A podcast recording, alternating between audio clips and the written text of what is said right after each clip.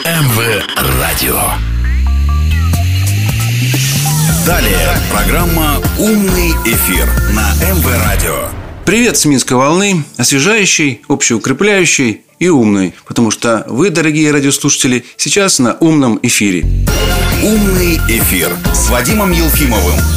Ну что ж, дорогие друзья, у нас сегодня в студии человек, которого уже нет необходимости представлять. Он у нас бывал.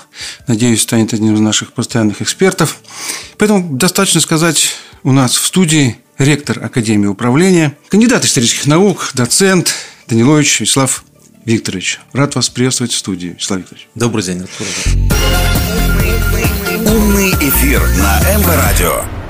Ну, прежде чем вот приступить к нашей с вами беседе, у нас сегодня с вами важно обсудить, наверное, самое главное событие. Да, мы выходим как раз вот э, в период празднования нового праздника, Дня единения белорусского народа, народного единения, как угодно произносите. Самое главное, народ воссоединился именно 17 сентября 1939 года. Что, по-вашему, значит эта э, дата в сегодняшнем дне?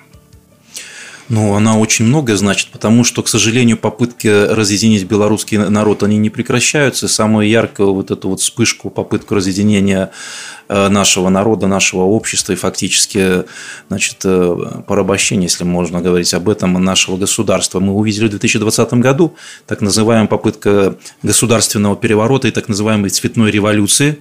Она, она была как раз-таки нацелена на то, чтобы расколоть белорусское общество, нарушить эту нашу стабильность, соответственно, государство сделать э, значит, управляемым извне, со стороны, то, как необходимо коллективному Западу поставить в это русло. И эти вещи пытались реализовать здесь у нас. И выстояли мы в этом процессе только благодаря тому, что большинство нашего общества сплотилось вокруг нашего лидера Александра Григорьевича Лукашенко, который является как раз-таки вот э, гарантом этого нашего суверенитета и проводит реальную суверенную политику в интересах большинства народа, чего, к сожалению, на европейском континенте я, честно говоря, не вижу какого-то еще государства, которое бы приводило свою политику в интересах большинства народа, а не в угоду Своих чьих. народов, Так да. я об этом и говорю. Своего народа, вот на территории которого это государство существует и создано. По сути дела, же получается Республика Беларусь последнее суверенное государство Европы. Разве суверенно ну, Россию Украина... не будем забывать. Нет, я говорю, вот берем Европу чисто. Чисто. Да, да, не без без Азии. Но да. мы же Россию из Европы не выпишем. Не, ну естественно, естественно. Но мы говорим вот то, что западнее, например, наш или этот южнее да. находится. Ни Украина, ни Польша, ни Ну, если говорить о ЦВЕ, так называемом, да, Центральной-Восточной да. Европе, регион, который был, туда, да, в да, этом регионе конечно. мы действительно суверенное единственное государство, да, что ни одного другого, да, которое самостоятельно да, принимает решения, причем настолько самостоятельно, что это даже вызывает волну там, сопротивления кого-то, да, недовольство конечно, и так далее. Но один великий человек сказал, что э, Помните Платон, да? Угу. Платон мне друг, но истина дороже. Мы со всеми хотели дружить, но истина, наш суверенитет, ну, я бы сказал так, для нас дороже, в первую очередь дороже для белорусов. Ну, вот вы упомянули здесь тезис, что нас хотели расколоть. Угу. Так вот, те, кто хотели нас расколоть, сегодня пытаются переиграть ситуацию и говорят, что мы, введя этот праздник, да, как бы вот мы, те, кто поддерживает стабильность политическую в нашей стране, что мы раскалываем общество. Каким что, образом? Что, ну, зачем вы этот праздник празднуете? Ну, я хочу сказать тогда, что это типичная тактика в последнее время, да даже не в последнее, а традиционная тактика зап... элиты западных стран э, переваливать с больной, головы на здоровую, с ног на голову все ставить. Это мы прекрасно видим по тому, как проходят э, попытки искажения фальсификации событий Второй мировой и Великой Отечественных войн. И здесь, соответственно, ту дату, которая стала, положила, вот 17 сентября начался реальный процесс объединения белорусского народа, разделенный несправедливым в отношении белорусов Рижским мирным договором. И вот именно 17 сентября начался освободительный поход Красной Армии на территорию Западной Беларуси, Западной Украине.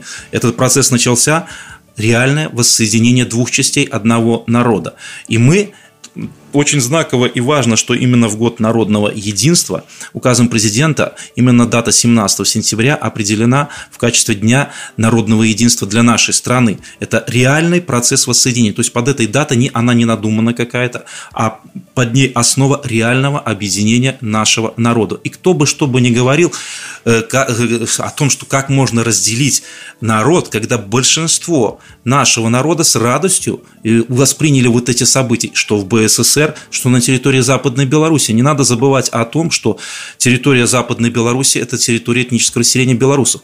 70% населения Западной Беларуси вот на момент заключения Рижского мирного договора составляли именно белорусы. Этнические белорусы. Да, да. И следует помнить также о том, когда мы говорим, например, о Рижском мире, то вот эта вот новая восточная граница Польши, которая образовалась по Рижскому мирному договору, ее же даже целых два года не признавали сами страны западной демократии. Лига наций только в 1923 году признала. А почему не признавали? Потому что, когда работала комиссия э, лорда Кирзона, которая определяла э, значит, э, границы этнического проживания, как лучше провести государственную границу с учетом этни... этносов, которые населяют данной ну, территории, она, так называемая линия Кирзона, была проведена, и она проходила на 300-350 километров западнее, чем восточная граница польского государства, которая получилась по Парижскому мирному договору. Это противоречило вот этим выводам комиссии, поэтому тянули два года, но в итоге через два года все-таки признали. И поэтому попытки свалить, э, говорю, из больной головы на здоровую очень характерны, к сожалению, для стран так называемой западной демократии, что они постоянно демонстрируют вот эта политика двойных стандартов, которая э, для людей здравого смысла ни в какие ворота не лезет. Вот то, что вы говорили, еще выборы не прошли, уже не признаны, это сплошь и рядом. Или к одним относятся, они закрывают на совершенно одинаковую ситуацию глаза, а другим тычат, что это так не должно быть, нет, это, это, это неправильно, это нехорошо. При этом у себя э, в своих государствах, в своих обществах они допускают очень многие вещи, за которые критикуют те же самые какие-то страны отдельные в мире, которые их которым их политика чем-либо не нравится. Ну, как в отношении Республики Беларусь, это тоже очень ярко проявляется, к сожалению. Умный эфир с Вадимом Елфимовым. Давайте разберемся вот с самыми, так скажем, болевыми точками, да, по которым, как говорится, оппозиция пытается работать, так, в, в кавычках э, берем этот термин. Вот вы сказали о том, что значительная часть белорусов этнических жили в Польше. Значит, наши оппоненты утверждают, что в тот период белорусам жилось очень неплохо. Как с этим? Ну, смотря кому. Естественно, были люди, которые были довольны жизнью, значит, в Западной Беларуси, в польском государстве. Кто это были? Это были, прежде всего, узкая зажиточная прослойка общества того, того времени в Западной Беларуси. Польское государство проводило политику в интересах богатых слоев Ну, так, общества. кто сохранил кубышку, так сказать. Конечно. И прежде всего, конечно же, э, польская, э, часть общества тоже, они были э, заинтересованы в той политике, которая проводилась в польское государство, которое объявляло о том, что эти край, край должен быть полонизирован. Да? Это, значит, Западная Беларусь источник сырья для, для, для, польс, для польской промышленности, рынок сбыта польских товаров. А, если мы возьмем земельную проблему, которая существовала на территории Западной Беларуси, то польское государство восстановило помещичье землевладение. Все Польских были, помещиков. Значит, все было, неважно каких. Там были не только, большинство считали себя поляками, поляками, но тем не менее само по факту земля, большая часть в Западной Беларуси контролировалась помещиками, а это узкая группа, узкая группа общества, крестьянам, которые составляли 80% сельского населения в Западной Беларуси, и вообще, если взять э, население Западной Беларуси, более 80% проживало на, в, в сельской местности. Так вот, крестьянам этой земли не хватало, не хватало, приходилось, значит, э, семьи, естественно, растут, приходилось выезжать за рубеж на заработки крестьянам, либо вообще переселяться в другие батрачить. страны, где, где батрачить, где где, либо переселяться в другие страны, где эту землю можно было получить. Значит, и там оставаться э, на жительство постоянное. Если мы возьмем с вами промышленность, то опять же мы увидим в Западной Беларуси, промышленность фактически не развивалась, строились только предприятия, которые перерабатывали мест, э, местную, местное сырье, например, лесопильные заводы, да, значит, и поставляли эту полуфабрикаты уже на территорию промышленности. Свечные заводики, да? Да, да, поставляли на территорию Польши, и как бы Воочию подтверждается тезис о том, что Западная Беларусь в составе польского государства являлась аграрно-сырьевым придатком центральных регионов э, Польши. Ну ладно бы только вот социальное положение, да, тяжелое было, безработица, кстати, особенно вот когда прошел мировой кризис 1929-33 годов, огромное количество безработных, в Западной Беларуси существовали люди в городах, местечках, не могли найти себе работу, а в крестьянстве, еще раз э, подчеркну, и выйти в деревню не было тоже возможности, земли не хватало, помещики свою землю этот, не отдавали просто так. Да, польское правительство пыталось проводить так называемую аграрную реформу, значит, э, делить часть государственных там каких-то, значит, э, земель на, кус, на, на куски, но продавать их. А цены были очень даже высокие. Далеко не каждый, э, каждый какой-то, даже недалеко, а большинство крестьян просто их не могли приобрести. Только если кто-то выехал на заработки за рубеж, что-то там накопил, мог вернуться, купить себе клочок земли, на который он мог возделывать и обрабатывать. Или та же самая политика переселения на хуторы, так э, называемая политика формирования вот этого вот зажиточного слоя крестьянства. Ты мог переселиться на хутор только если ты в состоянии было это оплатить. Государство тебе ничего не оплачивало. Тебе выделяли вот кусок земли равноценный твоим каким-то наделом. Пожалуйста, переселяйся, но все оплачивай сам. Строй себе дом, значит, перевози и прочее. Эти вещи были платные. Или возьмем то же самое ликвидацию сервитутов в рамках аграрной реформы. Сервитут – это право помещиков и крестьян пользоваться лугами, лесами совместно. Здесь польское правительство явно в интересах помещиков значит, объявило то, что сервитуты – это частная собственность. Значит, э, пожалуйста, если ты хочешь пользоваться этим, плати. Плати за выпас своего скота, плати за то, что пошел ягоды, грибы собирать. Вот эти вот вещи существовали. Но это социальное положение. А если мы с вами посмотрим еще плюс к этому тяжелому социально-экономическому положению, ведь же было угнетение национально-правовое. Несмотря на то, что Польша на себя взяла обязательства и по Версальскому трактату, который завершил Первую мировую мировую войну и Парижскому мирному договору обеспечивать права национальных меньшинств. А на минуточку давайте задумаемся, ведь в результате вот этих э, военных действий, которые вело, вело возродившееся польское государство, э, превращение новых территорий, которые польскими не являлись, польское государство в межвоенный период по факту превратилось в многонациональное. Поляки там составляли только 64% населения в польском государстве. Почти половина населения – это не поляки.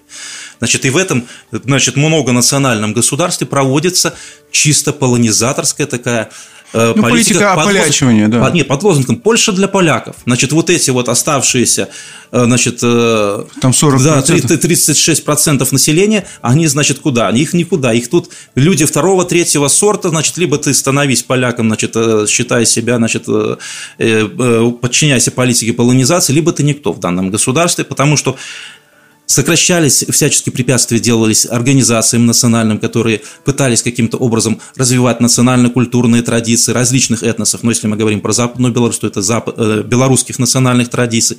То, то же самое товарищество белорусской школы, которое стремилось отстаивать право белорусов получать образование на своем родном языке, поддерживать вот эти вот белорусские школы, которые в то время еще существовали в начальном этапе, э, 20-е годы. Но потом их стали закрывать. Ну, так их фактически сразу, если в 21 году году было 400 школ, которые работали на белорусском языке, то в 1938 году уже все, ни одной не осталось. И это целенаправленная политика. Постепенно, постепенно уменьшение системы образования все перешла чисто на польский язык, но это только школы. А мы же с вами еще должны а, понимать, что учебное высшее заведение. учебное заведение был единственный университет, Виленский, только, значит, там, естественно, образование на польском языке давалось, и среди студентов вот этого вот Виленского университета, который был единственным вузом а вот на территории э, воеводств, которые охватывали зап, э, Западную Беларусь, четыре воеводства, единственный вуз, там фактически белорусы составляли э, в самые лучшие времена около 3% только студентов. Около 3%. То есть из 100 только около 3%, а в 30-е годы даже еще меньше, до полутора процентов дошло вот количество белорусов, которые там обучались.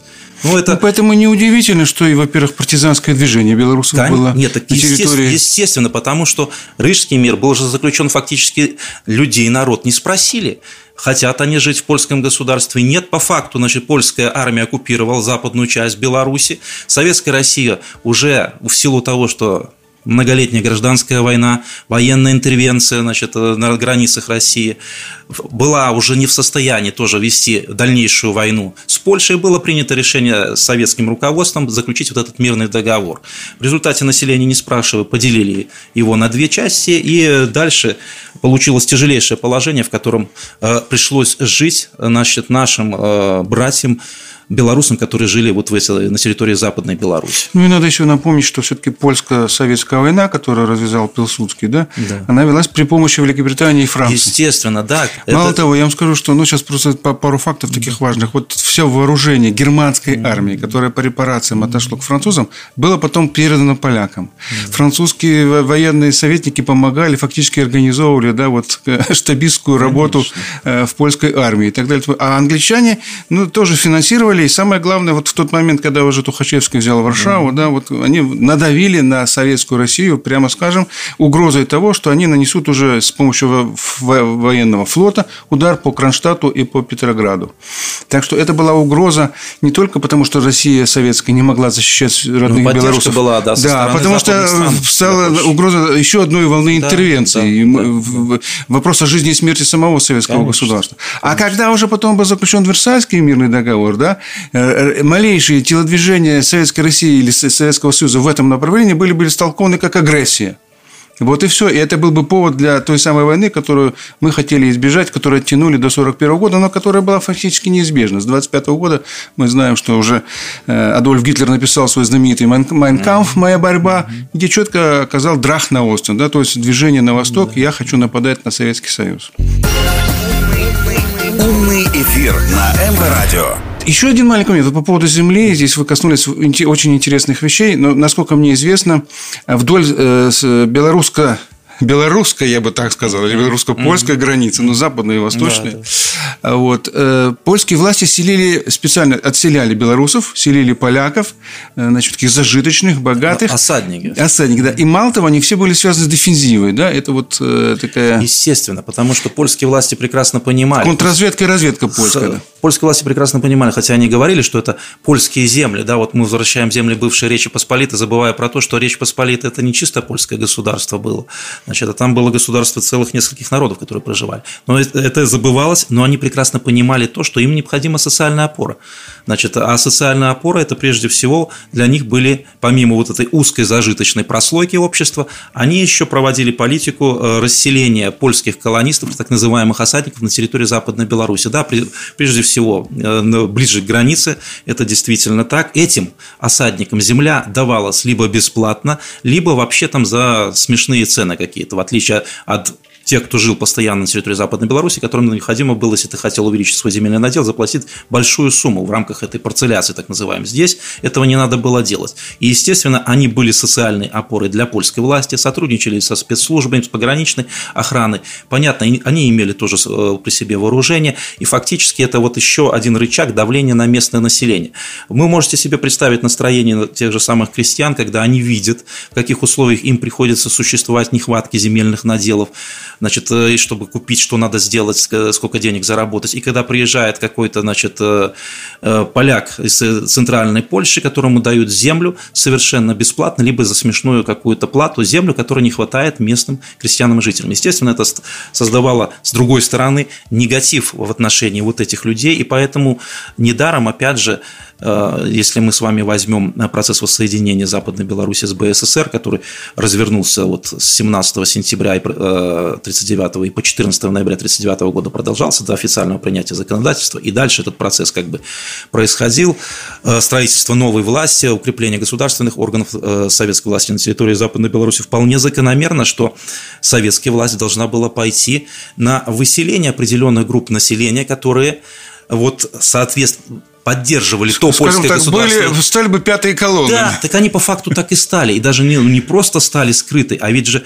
э, взяли в руки оружие и стали подпольными партизанскими по какими-то методами пытаться вредить советской власти. Ведь еще э, значит, после воссоединения Западной Беларуси с БССР э, фактически вот э, до 1941 года было органами, спецслужбами Советского Союза было э, вскрыто 109 подпольных организаций, и более 3000 человек, которые в них входили, были арестованы подавляющем большинстве это были лица польской национальности. Это были бывшие государственные служащие, чиновники, осадники, там, лесники, э, люди, которые имели значит, определенную выгоду и статус при этом польском государстве в ущерб большему числу населения. Но они эти привилегии имели и, естественно, были недовольны тем, что советская власть пришла, как бы забрала у них эти привилегии, поделила землю, раздала этот, э, уменьшила их богатство. Ну, естественно, естественно да. сопротивлялись с оружием в руках, вредили, и поэтому закономерно было явление явление, как переселение вот членов семей вот таких людей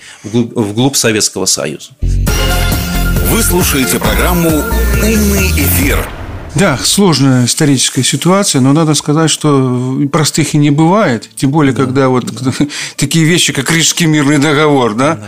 заключается в совершенно э, э, не учитывающие интересы белорусов, вообще да. реалии, которые тогда существовали. Да, к сожалению, да, при подписании Рижского мирного договора, договора официально интересы Социалистической Советской Республики Беларуси представляла делегация РСФСР, но представители э, белорусского правительства, СССРБ, там каких-то белорусских организаций на этих значит, переговорах не было. Ну, вполне закономерное явление, потому что фактически территория Беларуси, она выступила, к сожалению, в силу вот этих геополитических обстоятельств, она выступила разменной монет. Хорошо, а где же были те самые вот белорусские националисты, да, либералы и так далее, и так далее, которые создавали Белорусскую Народную Республику? Где их голос был против? Они, кстати, возмущались тоже. Ну, вот я хочу это услышать. Это, это было. Ведь э, вот заключение Рижского мирного договора, оно вызвало возмущение, так э, как и в, в среде, значит, э, руководящей элиты Советской Беларуси. Недовольны были, конечно, этими вот условиями договора, когда половина территории, да, у Советской Беларуси отходила Польше фактически, да, ну и, и деятели, так называемые вот э, антисоветской направленности, те же деятели БНР тоже приняли соответствующее как бы воззвание обращение, что это несправедливо в отношении белорусского народа. Но это вполне закономерно. То есть мы имеем с вами вполне объективную оценку. Конечно. Что это было все несправедливо. И и да, стороны... Даже противники идеологические да, многие вам сходились в, в том, в что этот договор, да. который навязала нам Польша, он был да. абсолютно незаконным, Конечно. несправедливым, да. и он должен был кончиться рано или поздно. И вот когда в 1939 году появилась такая возможность, надо было быть, прошу прощения, геополитически политическим дураком, чтобы не воспользоваться этой ситуацией. Конечно, потому что сам Рижский мирный договор, он заложил фактически мину замедленного действия под польское государство, потому что, еще раз подчеркну, оно стало многонациональным по факту, а политику проводила Польша для поляков – это, естественно, приведет к расколу такого государства. Граждане других национальностей не будут чувствовать себя полноправными гражданами вот этой страны, где они живут. Как они будут чувствовать? И еще один вопрос, Ришат Викторович. Mm-hmm. По поводу вот той буржуазной, да, националистической интеллигенции, тех слоев, которые вот как бы за национальную сведомость и так далее, и так далее. Почему они где-то в 20-х годах фактически все угасли, затихли и э, сошли с политической сцены? Кто-то даже объявил о том, что больше я не буду этим заниматься. Можете разъяснить этот момент? Вы имеете в виду э, территорию Польши межвоенной, там где да, да, да. Ну, там э, надо учитывать э, прежде всего, что польские власти проводили политику подавления для любых национальных организаций. Единственное, если мы говорим о белорусах, деятельность организаций, которые Э, значит, польские власти каким-то образом вот разрешали, это так называемые белорусские полонофилы, которые выступали за то, что да, ну, белорусы поляками, есть да. какое-то, да. как, какая-то у нас есть свои особенности, но вот мы должны держаться за Польшу, это наше все, иначе наша советская Россия ну, поглотит. Коллаборационизм, будем вещи называть. Ну, можно и таким, таким языком назвать, да. учитывая то, что западная Беларусь была оккупирована фактически да. Польша, и Рижский мир просто оформил. Я не понимаю, почему не пошли в партизаны? Ведь возникла, скажем, та же возможность сотрудничать с красными партизанами. Здесь же совпадали интересы. Ну, вот Э, эсеры, например, пошли партизанское движение. Партизанское движение на территории Западной Беларуси существовало в первой половине 20-х годов. И это партизанское движение, оно как бы из двух источников поддерживалось. С одной стороны, организовывали партизанские отряды коммунисты, большевики, да, значит, а с другой стороны, э, тут активную позицию заняла белорусская партия эсеров, э, которая, значит, тоже формировала партизанские отряды, которые действовали против польских вла- польской власти. Но польские власти значит, э, применили жесточайший полицейский террор, значит, э, казни смертные устраивались, каралось... Чем публичные. Да, каралось население где действ... тех регионов, где действовали партизанские отряды. Поэтому, как бы, и учитывая то, что мы должны понимать, что с 1914 года фактически по 21 год военные действия на этой территории шли постоянно, постоянное в состоянии войны, революционные события. Просто люди уже устали от этих вот постоянных страсок, военных конфликтов и прочее. И поэтому партизанское движение постепенно, значит, оно было подавлено, но параллельно с партизанским движением были белорусские организации, структуры, которые легальными путями в рамках вот этого законодательства межвоенной Польши пытались отстаивать права национальных меньшинств. Тем более, что в самой Конституции тоже Польши до 1935 года было прописано, что она гарантирует права национальных меньшинств. А после 1935 А там уже в 1934 году, вспомните заявление министра иностранных дел Юзефа Бека, которое он сделал в Лиге наций, что Польша снимает с себя все обязанности обязанности по соблюдению прав национальных меньшинств на территории своего государства. И в 1935 году приняли новую конституцию, где все это нивелировалось. Ну и по факту, даже то, что было на бумаге, это была только ширма. По ну, хотя же... бы бумажка была, а теперь ну, и бумажка. А теперь бумажка просто не понадобилась. Польша угу. почувствовала себя, что она уже укрепилась. Вот э, активно, активно, кстати, взаимодействовала она фактически с 1934 года, взаимодействовала с нацистской Германией. Ну, военный союз был заключен Да, договор о ненападении 1934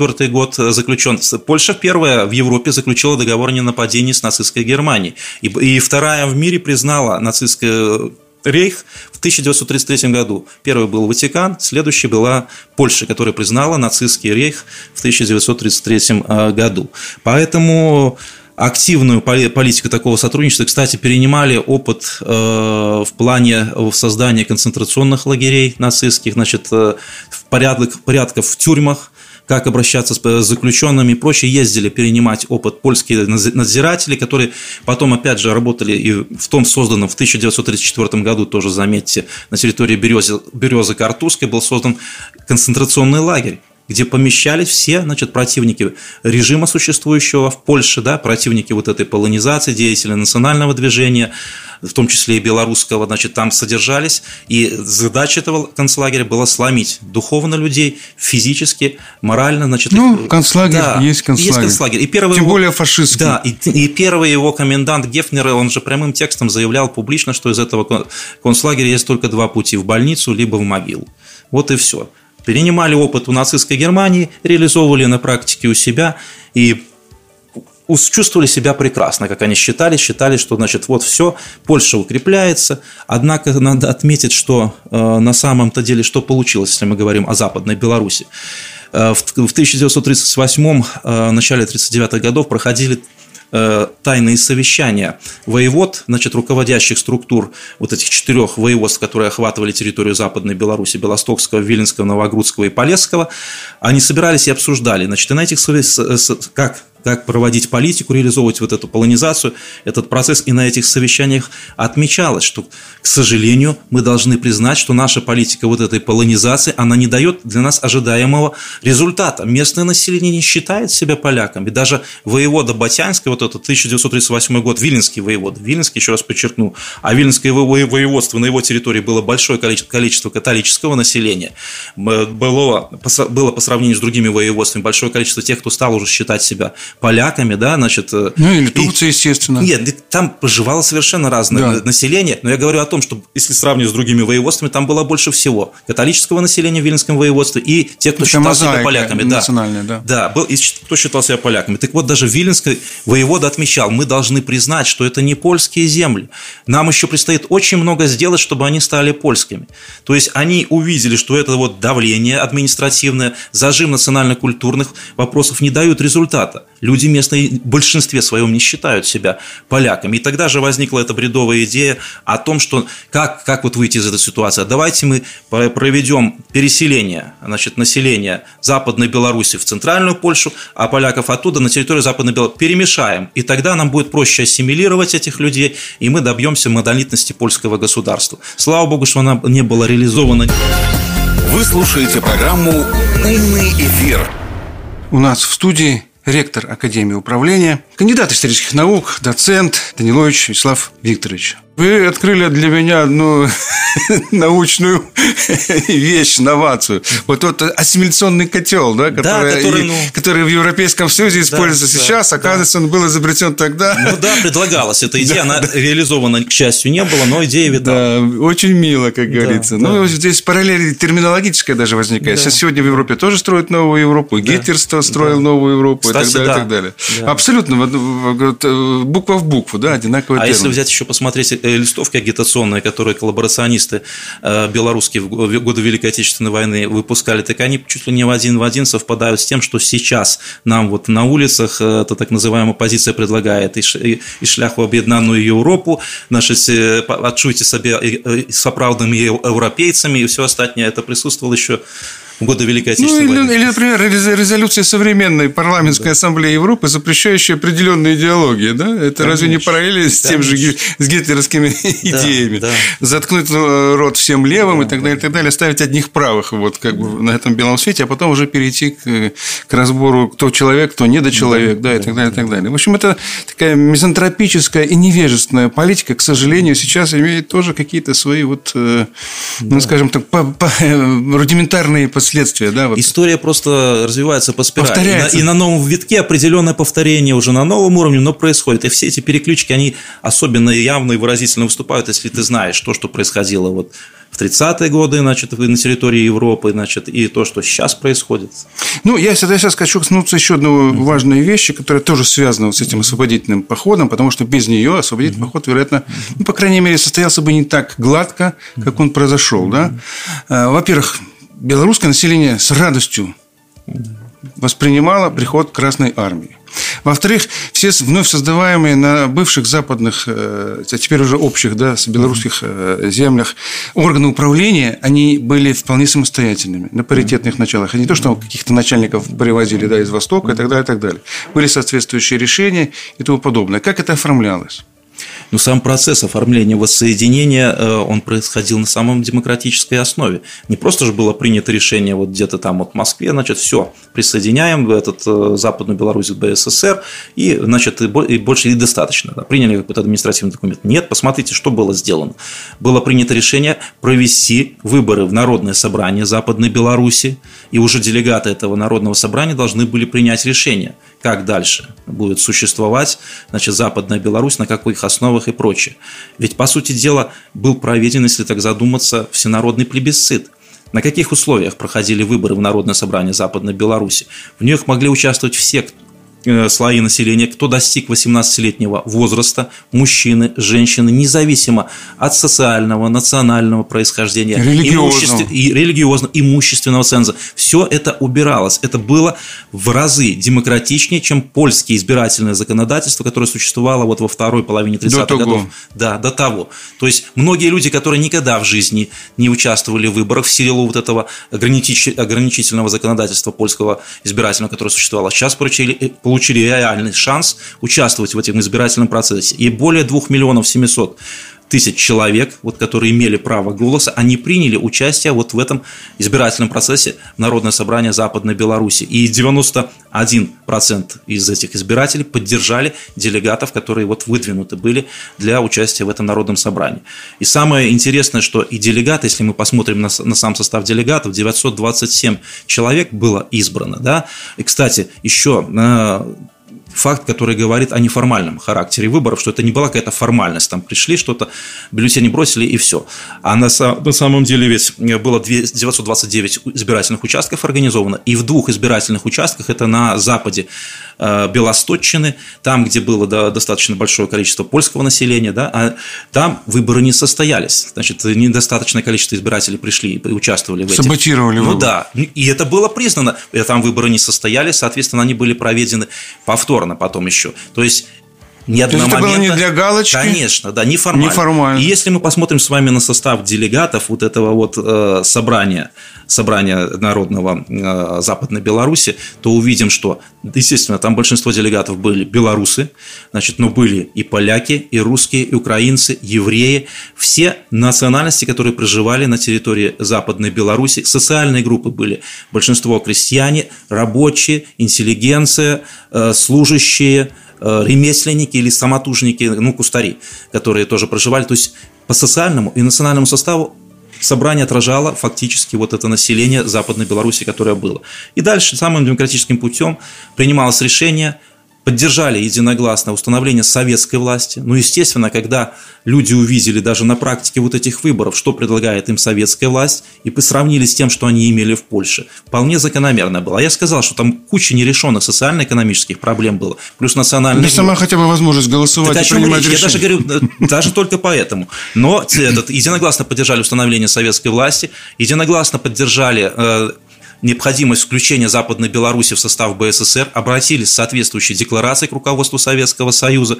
Это все было принято. Приняли решение национализировать э, значит, крупные промышленные предприятия, банки. Ну, пошла ну, реформа. Да, пошли, пошли радикальные реформы, как любят называть. Действительно, они были радикальные по сравнению с тем, что было, но они были в интересах большинства населения. Это действительно так. И поэтому Соответствующим образом на правовой абсолютно основе декларация об обращении была от Народного собрания Западной Беларуси. Верховный Совет СССР 2 ноября принял соответствующее решение принять Западную Беларусь в состав БССР. И 14 ноября 1939 года Верховный Совет БССР тоже принял закон о воссоединении Западной Беларуси с БССР на абсолютно демократической основе. Очень хорошо, кстати, что вы упомянули то, что поляки местные, да, которые здесь жили, тоже приняли. Тоже приняли участие. Было 100, да. 123 делегата, по-моему, были польской национальности вот на этом э, народном собрании из 927. Так что только подтверждает то, что как бы слова нашего нынешнего президента, да, что поляки, которые живут в Беларуси, они тоже белорусы, они все наши люди. И, и тоже, тоже следует же понимать, что польские власти, еще раз подчеркну, вели политику только в интересах зажиточных слоев, и далеко не все поляки были Да, там же были бедные. А бедных всегда больше. А тот, кто опирается на большинство, он, извините меня, есть настоящий демократ. Это были настоящие демократические процессы. Эфир на МВ Радио. Что касательно еще вот договора о коллективной э, безопасности, который предлагал Советский Союз все 30-е годы, mm-hmm. да, и который, я же не говорю про Польшу, она как бы в этот вопрос не вмешивалась, но предлагалась Франции, да, Германии. Она вмешивалась. Э, а, ну, она вмешивалась не, ну, в том смысле, что вставила палки да, в колеса. Да. Ну, мы рассчитывали на бывшую Антанту, да, вот наших mm-hmm. союзников, как бы тех, кто, кому угрожала бы агрессия mm-hmm. Германии, Германии которые, которые раньше с Германией воевали. Mm-hmm. Конечно, в первую очередь шла речь, видимо, о Франции и Великобритании по сути дела, тоже был правильный прогноз советского руководства, что Франция потом была оккупирована немцами, да, и тогда это в Англии только за счет Ла-Манша, вот этого, да. так сказать, пролива 16 километров воды спаслась. Если бы этого расстояния не было бы, и с Англией тоже было бы все, в общем-то, достаточно ясно и понятно, и покончено было бы. Ну, в общем, идея коллективной безопасности, она не прошла. Но вот здесь, в данном случае, я просто хочу сконкретизировать э, наш с вами разговор, сконцентрировать на польской позиции по этому вопросу. Ведь Польша, ну, понятно, она участвовала в том числе в разделе э, Чехословакии, mm-hmm. да, захватила Тешинскую mm-hmm. Силезию, да. Mm-hmm. Причем, кстати, не будучи участником переговоров. Ну, тех, да. заключили секретный протокол да. с Германией, да. значит, о разделе Чехословакии. Но она даже формально не присутствовала в, да, значит, да. в Мюнхене ну, на переговорах. Но свое ухватила, оттяпала, и так далее, и так далее. Вот. Но потом уже когда близилось к 1939 году да, события, mm-hmm. становилась понятна логика, mm-hmm. непонятная, к сожалению, польскому руководству. Mm-hmm. Потому что если Гитлер двигался на восток, это было очевидно. И двигался он туда, между прочим, по указке буржуазных демократий, тоже mm-hmm. Англии и Франции. Они его туда специально направляли. Абсолютно да. правильно. И, кстати, этот, нам же не следует забывать, надо говорить о том, что благодаря кому в, в большом, большом э, числе и поддержке чьей пришел Гитлер к власти в нацистской Германии, активную работу там вели британцы британские службы американские по поддержке. Да? Американцы фактически а финансировали этот процесс. Власти, а, а дальше потом же начался процесс финансирования. Подъема Германии надо было восстановить ее из руин, сделать опять сильной державой. И кто туда деньги вкладывал? Откуда взял Гитлер деньги? Это во многом были британские, американские деньги. Американские и британские компании пришли, поднимались, помогали промышленность Германии, а правящие элиты, естественно, они туда прийти без ее дозвола не могли. Правящая элита Великобритании, той же самой США. А какую политику на международном уровне проводила правящая элита Великобритании и США, мы же увидим очевидно, да, с одной стороны, они вроде бы ведут переговоры о коллективной безопасности, да, с Советским Союзом вместе с Францией, да, что-то там разговаривают годами, а на практике что делается? На практике усиливается, растет Германия, закрываются глаза на агрессивные его стремления, там ликвидировали демилитаризованную зону, присоединили Саарскую область, захотели аншлюз Австрии, пожалуйста, захотели Чехословакию, ну хорошо, собрались в Мюнхене, собрались уже, обсудили, в итоге выломали руки э, чехословацкому правительству, сказали, все, вы должны отдать то, что хочет Германия, в итоге всю Чехию немцы забрали, за исключением э, Тешинской области. Да, Тоже досталось полякам. Да, и части Словакии еще достались венграм там, значит, э, и прочее. Тоже, То есть, да, раз, да. Раз, разделили таким образом вот эта вот политика как бы опять же, очевидно, двойных стандартов. Да? Они признавали, что Германия агрессивное государство, вот, думали, давайте мы э, разговоры вели о какой-то системе вместе с Советским Союзом, в системе коллективной безопасности, но реальных шагов не предпринимали, а реальные шаги были совсем в другую сторону. И при этом все страны Центральной и Восточной Европы, они получали как бы гарантии от Англии и Франции своей безопасности, и все были потом последовательно преданы. Ну, это та же Чехословакия, ситуация, да, э, та да, же Польша. Да. Но надо сказать, что не только англичане и французы так себя вели. Я могу сейчас вот напомнить еще один э, малоизвестный факт. Шведы предлагали коридор для Гитлера, да, чтобы вообще первый канал как бы движения войны на Советский Союз должен был пройти вот через шведов и через Финляндию. И, кстати говоря, хочу напомнить нашим радиослушателям, что если бы не было фи- советско-финской войны, когда мы, как говорится, финнам объяснили, что к чему, да, и так далее, и так далее, финны отказались, вынуждены были отказаться от этого коридора. И тогда вновь актуализировался польский коридор. И вот это, как говорится, польские власти прошляпали. То есть Гитлеру больше некуда было двигаться. Может быть, он, если бы шведский коридор был бы открыт, да, и, кстати, он финансировался в том числе с американскими какими-то кругами, то есть, но эта договоренность не получилась, и Гитлеру осталось только один, одно направление – через Польшу. И это был фактически приговор польскому государству. В, этого, и в этот самый момент Сталин предлагал Польше э, военный союз против Гитлера уже не в рамках какого-то коллективного да, системы безопасности, а давайте вдвоем. Более того, Ворошилов предлагал там до 140 дивизий предоставить реально для защиты Польши, польской территории, польского народа от гитлеровской агрессии. Понятное дело, что тем самым Советский Союз защищал, в первую очередь, себя. Но и хотелось получить союзника, да, соответствующего, который мог бы вот, вот каким-то образом помочь в сопротивлении гитлеровской агрессии. Но э, польское руководство ответило очень просто. Никогда большевистский солдатский сапог не будет вступать по польской земле. Ну, и вот чем это закончилось. Да. да. Ну, и параллельно, уж вы тут упомянули о том, что англичане и французы, значит, полгода в 1939 году, mm-hmm. вот они, значит, просидели в Москве, непосредственно в Москве, якобы вели переговоры о военном союзе, да, против Гитлера, но потом так его и не заключили. Потому что были прямые указания из, значит, из Лондона, из Парижа о том, что затягивать всяческие переговоры, никаких конкретных значит, соглашений да. не заключать, а вот делать вид, значит, имитация этих переговоров, переговоров тянулась бесконечно. Ну и, естественно, руководство Э, Советского Союза, оно видело ту геополитическую ситуацию, которая складывается. Вот несмотря на все свои эти мирные инициативы для Великобритании, для Франции, да, Советский Союз увидел, что в Чехословакии произошло, когда у них был, у Советского Союза был договор с Чехословакией да, о поддержке да, в случае агрессии и прочее. И тогда поляки тоже заявили, что мы никогда в жизни не пропустим советские войска, потому что границы-то не было Чехословакии. Я, я добавлю, поляки не пустили. Да, так и не пустили. Да, а когда э, значит, чешский премьер Бенниш обратился к англичанам и французам, да, mm. можно мы получим от да, Советского да. Союза помощь? Ему было заявлено, если вы ее будете получать, то мы придем к вам вместе с Гитлером, французские и английские войска, да, и вас захватим. Да, поэтому тоже не действует, опять же, благодаря позиции этих западных государств. Полякам предложить попытались такой договор, поляки отвергли.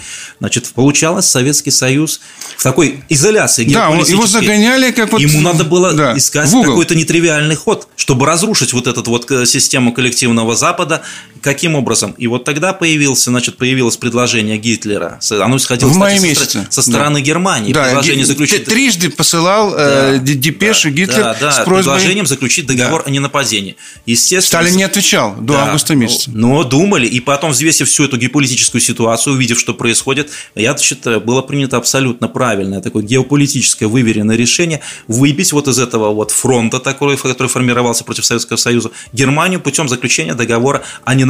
Так да? мало того, я вам скажу, что вот в последний день переговоров Варшилов вел переговоры с англичанами, с французами, он впрямую их спросил, в конце концов, скажите, пожалуйста, у вас есть хотя бы какие-то полномочия заключить хоть какой-то договор, хоть какой-то договор с Советским Союзом? Ответ был простой. Нет, позвольте, мы позвоним в Лондон и проконсультируемся. Да, поэтому и это был же Германия была главный козырь в этой войне против Советского Союза, потому что Великобритания, значит, там э, они воевать напрямую с Советским Союзом их желания особого. Да никогда не хотели, да, они всегда историю, использовали да.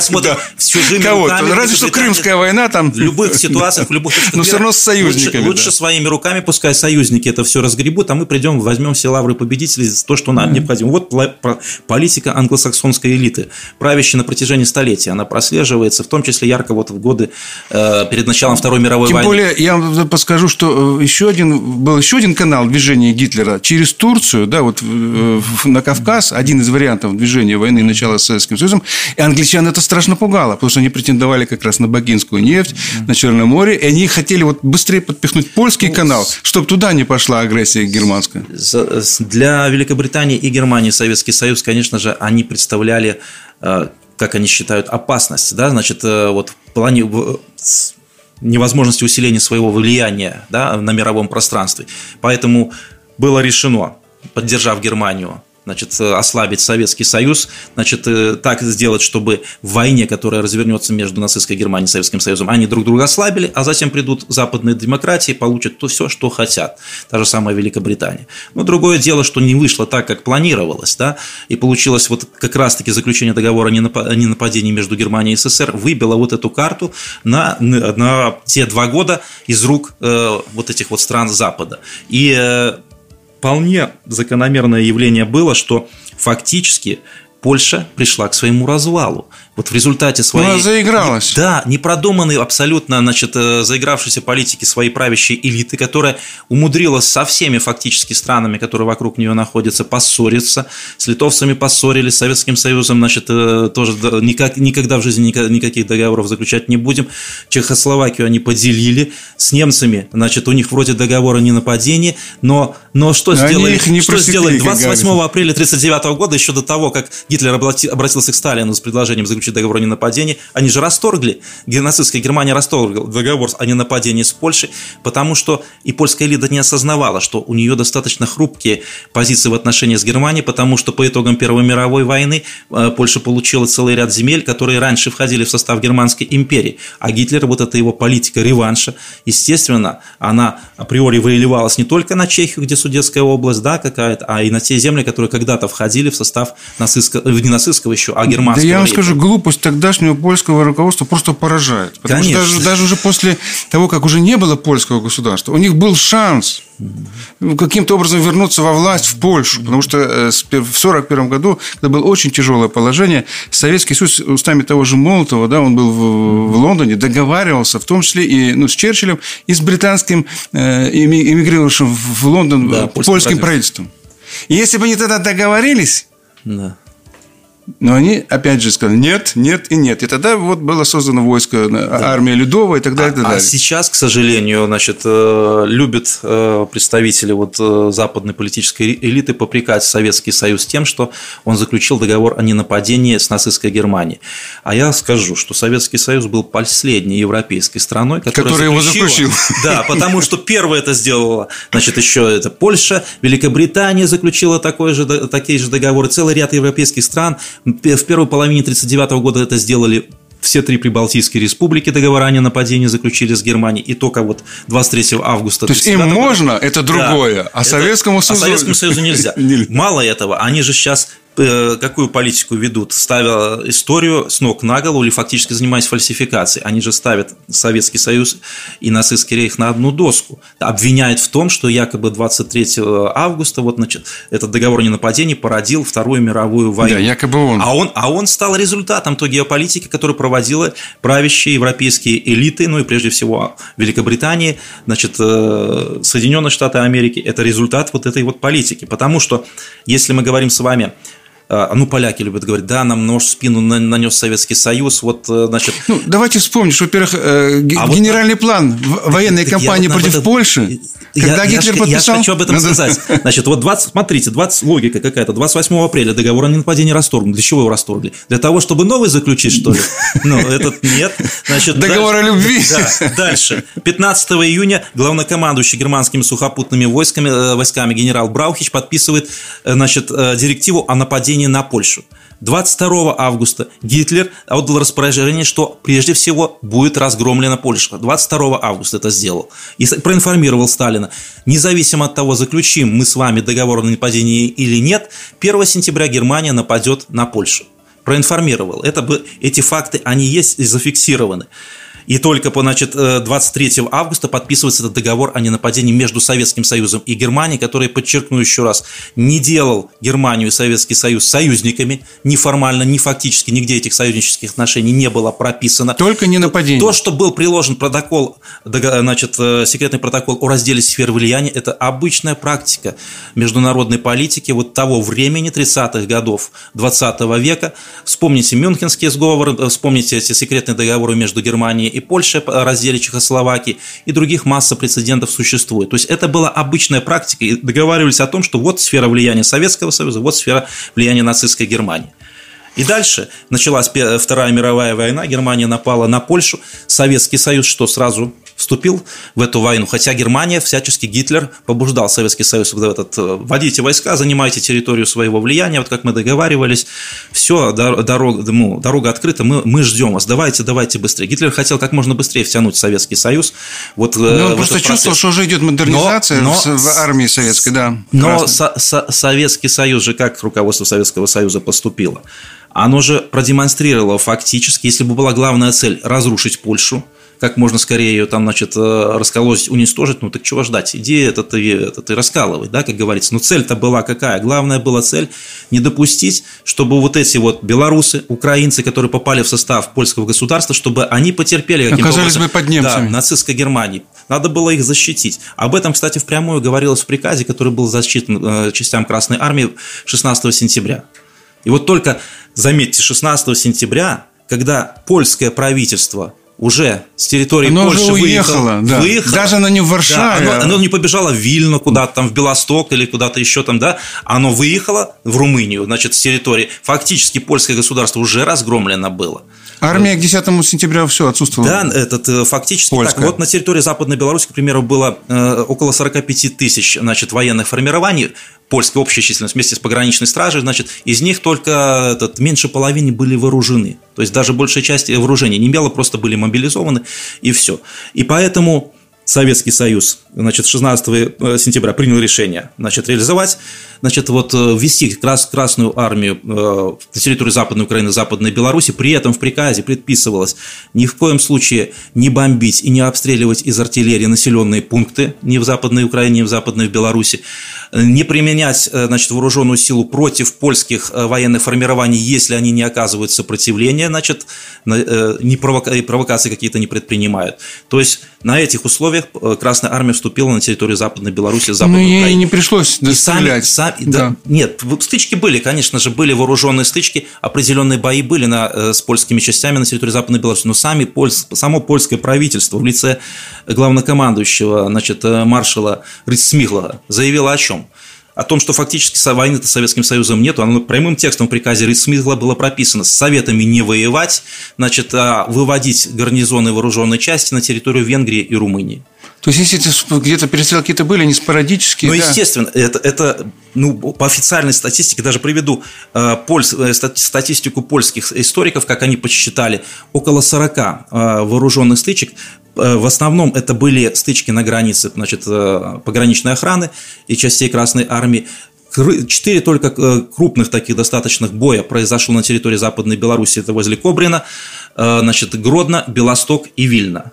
Особенно такой сильный бой был в районе Гродно, где было достаточно большое количество вот этих польских военных частей сконцентрировалось. Вспомните, кстати, тоже Скидельское восстание, угу. которое это Скидель под Гродно. Когда Красная Армия вступала на территорию Западной Беларуси, это весь распространилось, и местные белорусы значит, взяли власть в Скиделе в свои руки, а в это же время значит, ну, кстати, вот из, Гродно, из Гродно вот эти линейные угу. польские части военные были отправлены срочно на подавление этого мятежа. В Гродно был такой достаточно сильный военный центр польских войск. Умный эфир с Вадимом Елфимовым.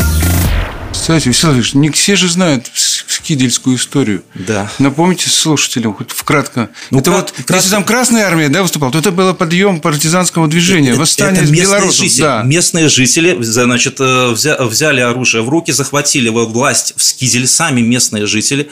Значит, и когда польские власти значит, пришли, стали подавлять, они ушли в лес, значит, э, занялись партизанской деятельностью. Но польские власти не просто заняли вот Скидель, они же начали там фактически террор развернуть против местного, мирного, мирного населения.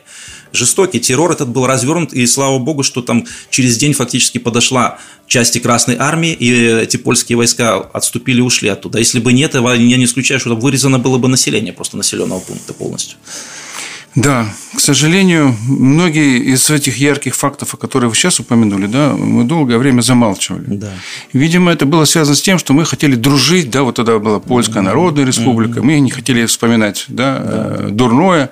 Есть такая поговорка русская, да, кто, помя... кто зло помянет, да, тому глаз вон. Тому глаз вон. А кто забудет, тому оба. Да. Вот самое главное для нас не забыть. И, и Вячеслав я вам задам сейчас один каверзный вопрос, mm-hmm.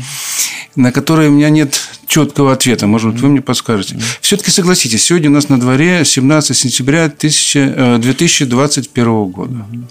А, почему так долго мы этот праздник не праздновали? Ну, вы абсолютно верно заметили что этот праздник фактически вот перестал отмечаться после 1949 года. Массовое а. было празднование десятилетия воссоединения. В 1949 году оно прошло. После этого центральные советские власти решили, что не стоит нам травмировать историческую память поляков, значит, польского населения, учитывая то, что Польская Народная Республика стала уже фактически союзником Советского Союза. Да, значит, это решение было принято не, Навер- не Наверное, дату. неверное было, да? Потому ну, конечно, так и поляки потом истории. подзабыли, да? Я вот об этом сейчас и скажу. Что в итоге получили, да? Мы вот, учитывая как бы чувства, решили не, не педалировать эту дату, не отмечать ее, а не говорить фактически о ней. А в результате что получили? Стигматизацию вот этой даты 17 сентября в польской исторической памяти, что это вот они, как поляки, э, Там говорить, четвер, четвер, четвертый этот раздел Речи Посполитой, mm-hmm. хотя на самом деле это уже не Речь Посполита, а чисто э, Речь Посполита Польская, Польская Республика. Такое официальное название имело государство, и оно э, значит, проводило ту политику, которую само это государство и развалило. Фактически, этот правящая элита своей непродуманной абсолютно политикой привело к тому, что мы, польское государство распалось.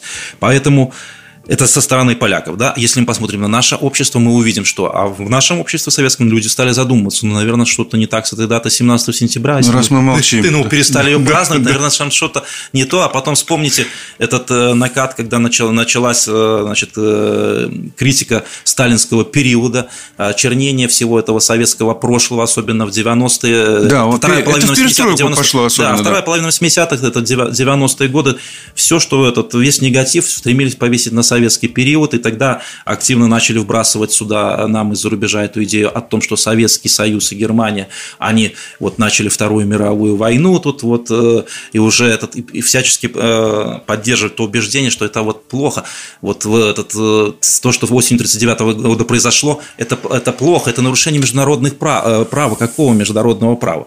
И как оно было сделано, вот эти вот воссоединения. Я уже говорил о том, что фактически оно было сделано самым демократическим путем.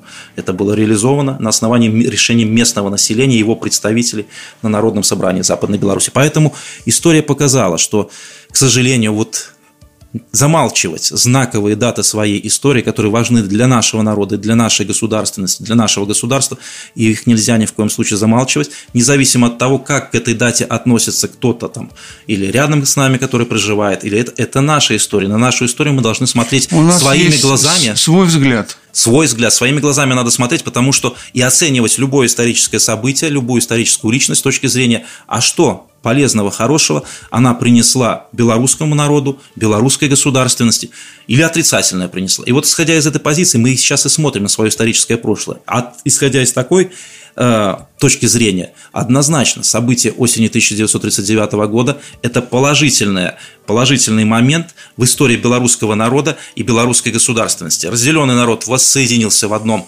государстве БССР, так в составе Советского Союза социально-экономические, культурные преобразования были проведены в интересах большинства населения. Давайте вот можно статистику. Всего лишь за год вот воссоединила Западная Беларусь БССР, и к концу 1940 года, если до этого на территории Западной Беларуси было 80 больниц, там и около тысячи врачей и медработников, то уже че, всего. 40, да, всего, на всю Западную Беларусь. И, ну. и, и заметьте, это было платное медобслуживание. Ну, надо было заплатить. Бесплатно было да, только при советской конечно. власти. Так вот, советская власть пришла, значит, 243 больницы, 207, значит, поликлиник, Э, открыто э, врачей 1755 человек западной, к концу 40 года. 1700 55 только врачей и почти 6 тысяч медработников среднего звена. И бесплатно это все, пожалуйста. Система образования берем. В 1938 году 4670, по-моему, школ существовало на территории Западной Беларуси, все они на польском языке работали, обучение велось. И при этом 100 тысяч детей, которые должны были по возрасту в школу пойти, не могли пойти в школу, не, не, не имелось возможности, то есть оставались без образования. 100 тысяч детей вот в 1938 году на территории Западной Беларуси. Через год, значит, 40-й, э, 41 учебный год начала, уже почти 6 тысяч школ на территории Западной Беларуси, из них больше 4,5 тысяч на белорусском языке, а остальные работают на польском, русском, идиш, литовском языке. Пожалуйста, ВУЗ мы говорили с вами, только был Вильна, один единственный университет, да, здесь 5 вузов открыли на территории Западной Беларуси, 25 среднеспециальных учебных заведений открыли, библиотеки, киноустановки начали работать, разительные изменения. Про промышленность мы с вами говорили, тоже опять возьмем к 1940 году.